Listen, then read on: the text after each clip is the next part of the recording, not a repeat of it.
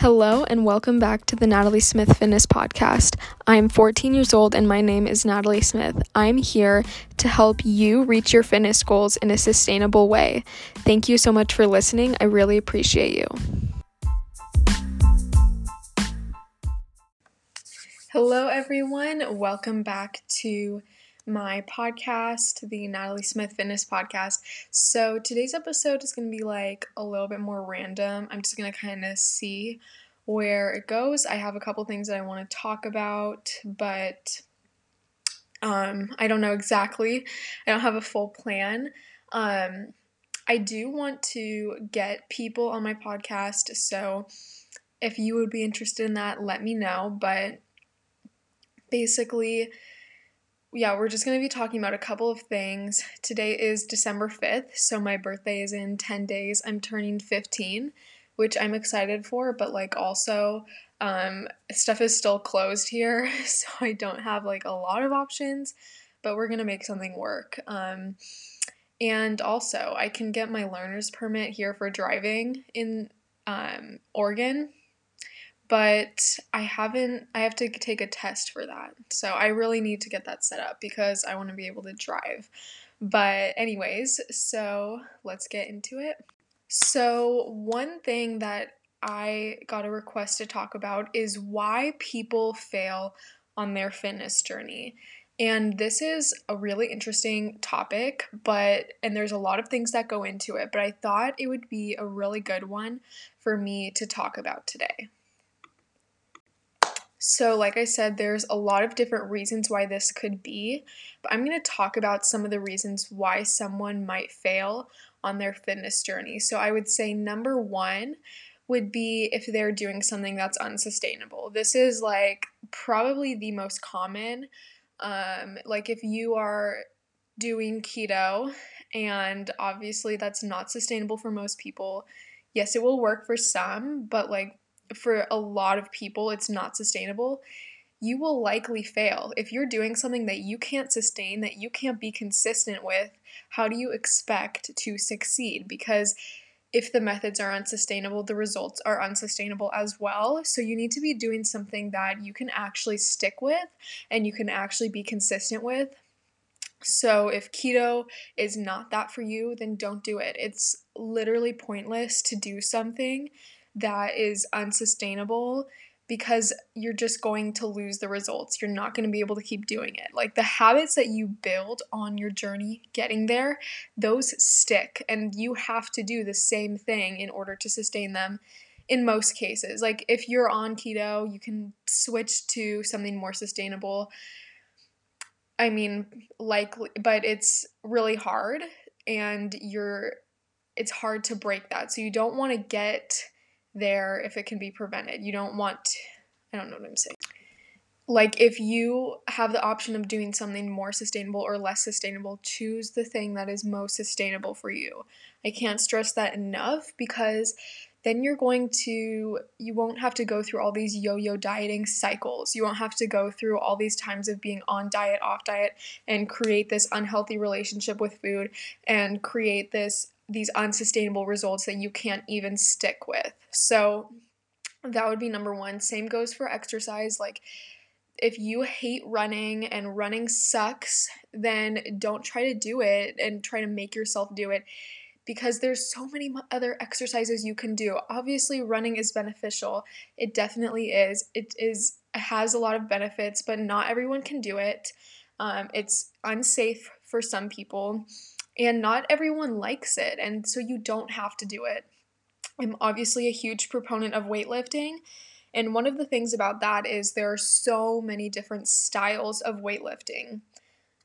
I mean, there's, you know, there's Olympic lifting, there's powerlifting, there's um, like hypertrophy, bodybuilding style training, there's a lot of different things that you can do and you can find the one that you enjoy most and that helps you get the results but if you absolutely hate weightlifting and you don't really care about building muscle or getting strong at all um, then I guess just choose whatever you enjoy. Walking is such a great exercise. It's so underrated, and I think it's a lot more sustainable for most people. Like, when you hear the attitude of someone being like, oh, I have to go for a run, or like, oh, I'm gonna go for a walk, it's something that people enjoy a lot more. I mean, some people find it boring, but a lot of people like if you just put a podcast on or you listen to some music and you go for a walk that can be so much more enjoyable and something that you can actually be consistent with. So it's all about what you can be consistent with. That's number 1 so if you want to succeed you need to be doing something that you can be consistent with. Number 2 i would say would be unrealistic expectations so if you are expecting to like gain 30 pounds of muscle in six months, or you're expecting to lose 30 pounds in two months, even, that is extremely unrealistic and almost impossible, I would say. Um, so you have to have realistic expectations because if you have those lofty, insane expectations, you're going to be disappointed. When you are making progress but it's slower than you thought you didn't have the right mindset. So you're going to be like oh this isn't working. Oh this is not taking this is taking too long. And then you quit. And so from the start you have to have the right expectations losing fat takes a long time. Building muscle takes even longer. Um, you know, I mean, when you're a beginner, you can build muscle fat muscle faster, but like still, these are slow processes. They're slower than you're ever gonna want them to be, but you have to have that expectation going into it so that when you're prog- you're making progress, but it's slower than you want it to be, you expect that and you know it's normal and you know that nothing is wrong. You just need to keep going. So that is super important for you to know that it is not a fast process and you can't speed it up if you want to sustain the results. You need to know, like, it's gonna take longer than you want it to. And there's gonna be times when you feel like nothing is happening and when you feel like this isn't working, but you need to keep going. That's the only way you're going to succeed. Number three would probably be you're not being consistent enough. So there's a couple different things. Like maybe someone thinks they're being consistent, but they're really not. Like they'll say, I'm only eating 1200 calories a day, which is like really, really low. I wouldn't recommend that for like anyone. But they'll say, I'm only eating 1200 calories a day. I'm not losing weight. What's going on? And maybe they're eating that much on the week, but then on the weekends they're not tracking and they're eating like 2500 calories a day.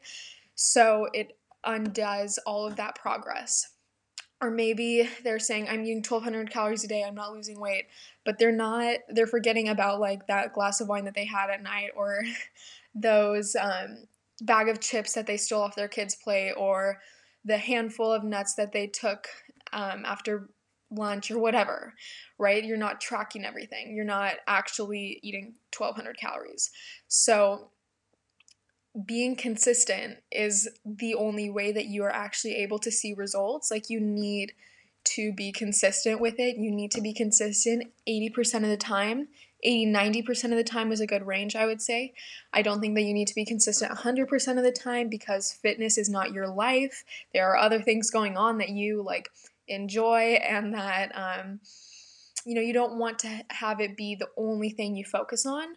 But if you want to see those results, you need to be consistent 80 90% of the time. That is the majority of the time, right? That's 10 to 20% of the time where, yeah, you have like an untracked day or something, but 80 to 90% is hard work, and that is still most of the time. So you need to be truly consistent and truly honest with yourself and stop, you know, you have to be completely accurate and you have to be doing the right things most of the time in order to see results. You have to be consistent, like I said. So, a good way that you can track this or make sure that you're being consistent is to, like, in your notes or on a calendar, check off the days that you are truly consistent. I hit my calories, I hit my protein, I hit my workout, check. And then you can see how consistent you're really being. And like I said, you can't just be like, oh, well, like that part, that one doesn't matter, that like bite doesn't matter, that doesn't count. You have to be honest with yourself. Um, and I'm not saying that to become like disordered or rigid, rigid. It's just you do need to be accurate with it and it's hard. You do need to be consistent. That's the truth of it. Um, i'm not to lie. So that's really important. Um, and that comes down to you know sustainability. If you're doing something that is unsustainable you probably can't be consistent with it most of the time so you need to have both of those in order for them to work and then i would say the fourth reason that people fail would be mindset, which all of this really does come down to mindset. But one thing would be like if someone's expecting to have this all come easy, or if they think there's an end date, or if they think I can lose X number of pounds by then. These are all things that can sabotage you, or maybe you have a self sabotaging mindset. Your mindset plays so much into it, and changing your mind is the only way to have lasting results. Because if you have the wrong mindset, if you have the wrong expectations, if you think there's a day where you finally got there and you can just do whatever you want or if you think that this will just come easy or if there's a or that there's a shortcut you aren't going to be able to succeed there is no end date and that's something that a lot of people need to know like you won't just lose 20 pounds in two months and then be done. You need to be in it for the long game. Fitness is a lifelong journey, and that doesn't mean like you need to make it your whole life forever and you always need to be trying to lose weight or anything. Of course not. But like, you sh- are always going to be working on it. You're all, you know, when you lose the weight, you have to maintain it. You still have to do things. And it's it's not going to be it doesn't need to be extremely hard and extremely difficult and you don't need to feel like you're dying. But you know it does take work. It takes hard work. And you have to be in it for the long game. And you know there's no easy way to get there. There's nothing that you can do that will make it be like a shortcut there's no shortcuts there's no like quick fixes or anything like that and so once you can realize that and once you can get that out of your head, then you can start to succeed. And then you can be like, you can take a breath and you can be patient, which is way easier said than done. I know it's hard to be patient in everything, but it's a skill, right? And you need to practice it. Um, and that all comes down to doing something sustainable, right? Because if you are doing something that is wildly unsustainable, it's going to be so hard for you to keep going and to be patient. So, like I said, it doesn't need to be like you're dying, but it's not as if there's a day where, where you'll have finally got there and you'll finally be happy. That's another thing. People think once I reach my goal, I'll finally be happy and I'll finally love myself. But that's not true. And then when you get there, you'll be disappointed because you'll realize, oh, I hated myself the way here. I still hate myself. So self love is something that is something that you need to work on separately. You need to work on your mindset as well, rather than thinking that by the time you reach a certain goal, your mind will be solved or that all these problems will be solved. That can really that can cause a lot of failure and disappointment because then when you get there when you reach your goal, you're like nothing's changed with my mind. I still feel like this. I still have problems. Everything isn't perfect. And we expect that, oh, when I lose weight, it'll all be perfect. And it's not. I'm just going to be talking about like some random things now.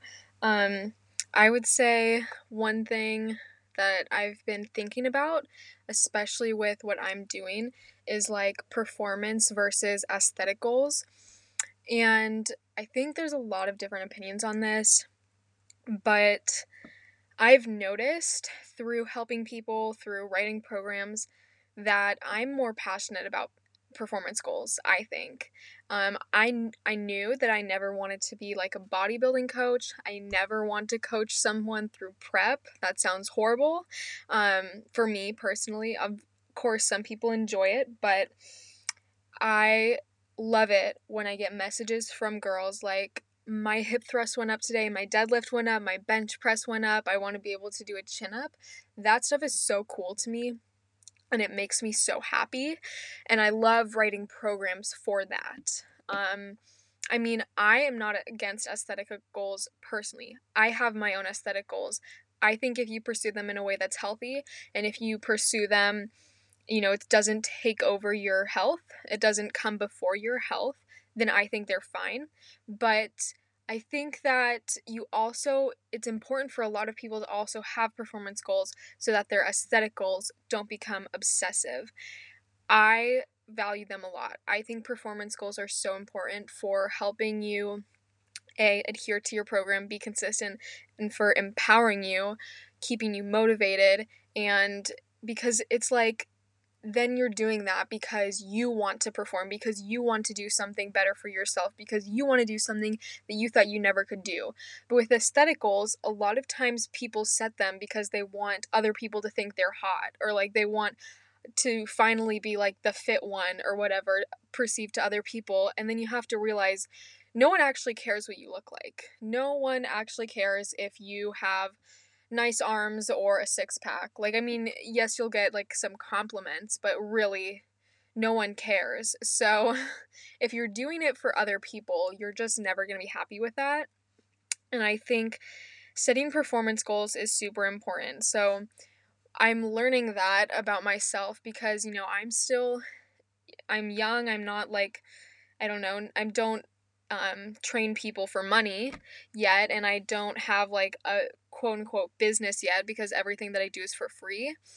So I'm figuring all this stuff out. And my goal through this, one of my goals is to figure everything out, is to figure out what do I like, what am I passionate about? And I'm learning that I think performance goals are really important. And that's something that I'm passionate about. um, I'm really passionate about performance goals and I like writing programs for that better than just being like necessarily oh this person wants bigger arms. Like I I add in hypertrophy work, I add in stuff to help you grow to help people grow muscle, but it's focused I like the programs that are focused mainly on strength or at least a little bit of both. So I don't know, that's just something I've been thinking about. And I would say if you are struggling with motivation, with consistency, with knowing what to do, or feeling like you everything's pointless, set a performance goal for yourself. Because when you have something to train for, something that excites you, you're going to be a lot more consistent and you're going to be a lot more happy with it. Um, one of the people that I'm helping, like, she had to do that. She was like, you know, I'm not motivated to work out and I'm like, well, how about we set a performance goal? And now she's excited to do it. She's excited to go to the gym. She's like, I'm hitting all these PRs. And that's something that's really important to do because if you're just going to the gym just to work out and there's no like specific goal, it's so easy to be unmotivated to go.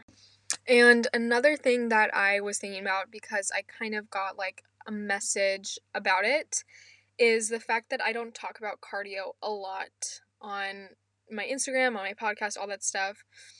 Um, and I just wanted to like bring this up. This this is so all over the place, but it's okay. So um I don't talk about cardio a lot or like running because that's not what I specialize in. Like that's not what I'm passionate about and that's not what I do.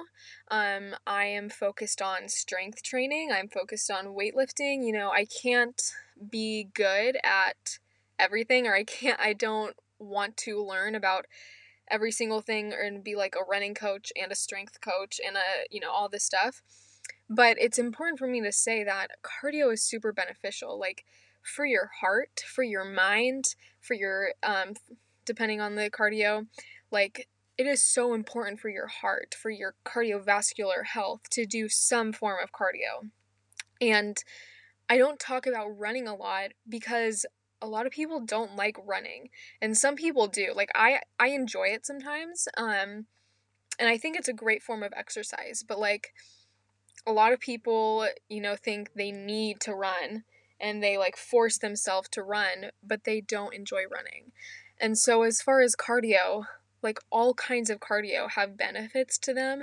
So I think it's really important to find the type of cardio that you like, whether that's walking, whether that is circuit training, whether that is running, biking, swimming, whatever you like. That is what's important because cardio what's mainly what's most important is that you're consistent with it. So um I would encourage you, you know, to do some form of cardio.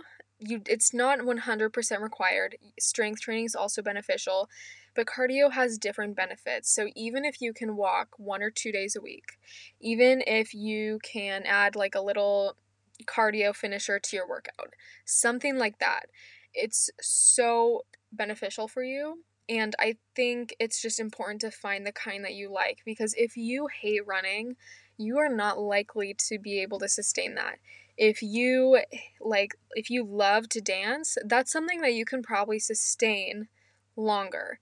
So, and you also don't need to go super fast or super long. Like you can choose you can choose to do like steady state, low intensity like walking. You can do sprints if you like that. You can do moderate intensity, whatever you enjoy most. That's what's important. Um, and I think that's just something that's not talked about enough is what is the exercise that you actually enjoy? What's the exercise that you look forward to and that you can be consistent with? Because that's what's most important. I mean, even if like you know, swimming or biking has a certain benefit that you're looking for but you hate it, then you won't be consistent with it and you won't even get the benefits anyways. And just going off of that, I I just think walking is so underrated and I wish that I had known more about it earlier. Like this year with quarantine, I've started walking more and it's become something that I enjoy. Like I can just put on a podcast or some music and I can just go. And it's like my time with myself to clear my head, to think. And it's also like multitasking because if I'm listening to a podcast and I can be educating myself. So I personally enjoy it. At first, I didn't, and I had to build up to it. But it's like, it's the type of exercise that people overlook and they think, oh, I have to run. No, you don't. You can walk. And it's like a lot of people will think, oh, I have to go for a run, compared to like, oh, I can go for a walk. Because it's just a lot more people enjoy it. And it's also, if you are you know, severely overweight or you're older, it's a lot less stressful on your joints than running. And also, if you're strength training, you're a lot less likely to like fatigue your muscles walking than you are running, right? It's not as taxing on your body. So, walking is also super beneficial for your heart, for your joints, for your mental health, for all of these things. And it's just like it's something that I can't stress enough because it's something that you can do in your house. It's something that you can do around your block. You can, everyone can go for a walk. So I really recommend that you walk, um, even for just a five minute walk. Just do a walk, go for a walk. And, you know, at first you're like, oh, I don't want to do this. But then when you go, you realize, like, this isn't so bad. I can do this. And, it becomes more of a habit, which is what's important. Okay, I think that's going to wrap it up for today's podcast. I do want to do like some guests on my podcast. So if you'd be interested in that, shoot me a DM, Natalie Smith Fitness on Instagram. Um, but I'm hoping that will be my next episode or maybe like my in two weeks. But I really hope that you enjoyed listening and I hope that this helped you in some way. Thank you so much. I really appreciate you and list- I will see you later or you'll hear me later.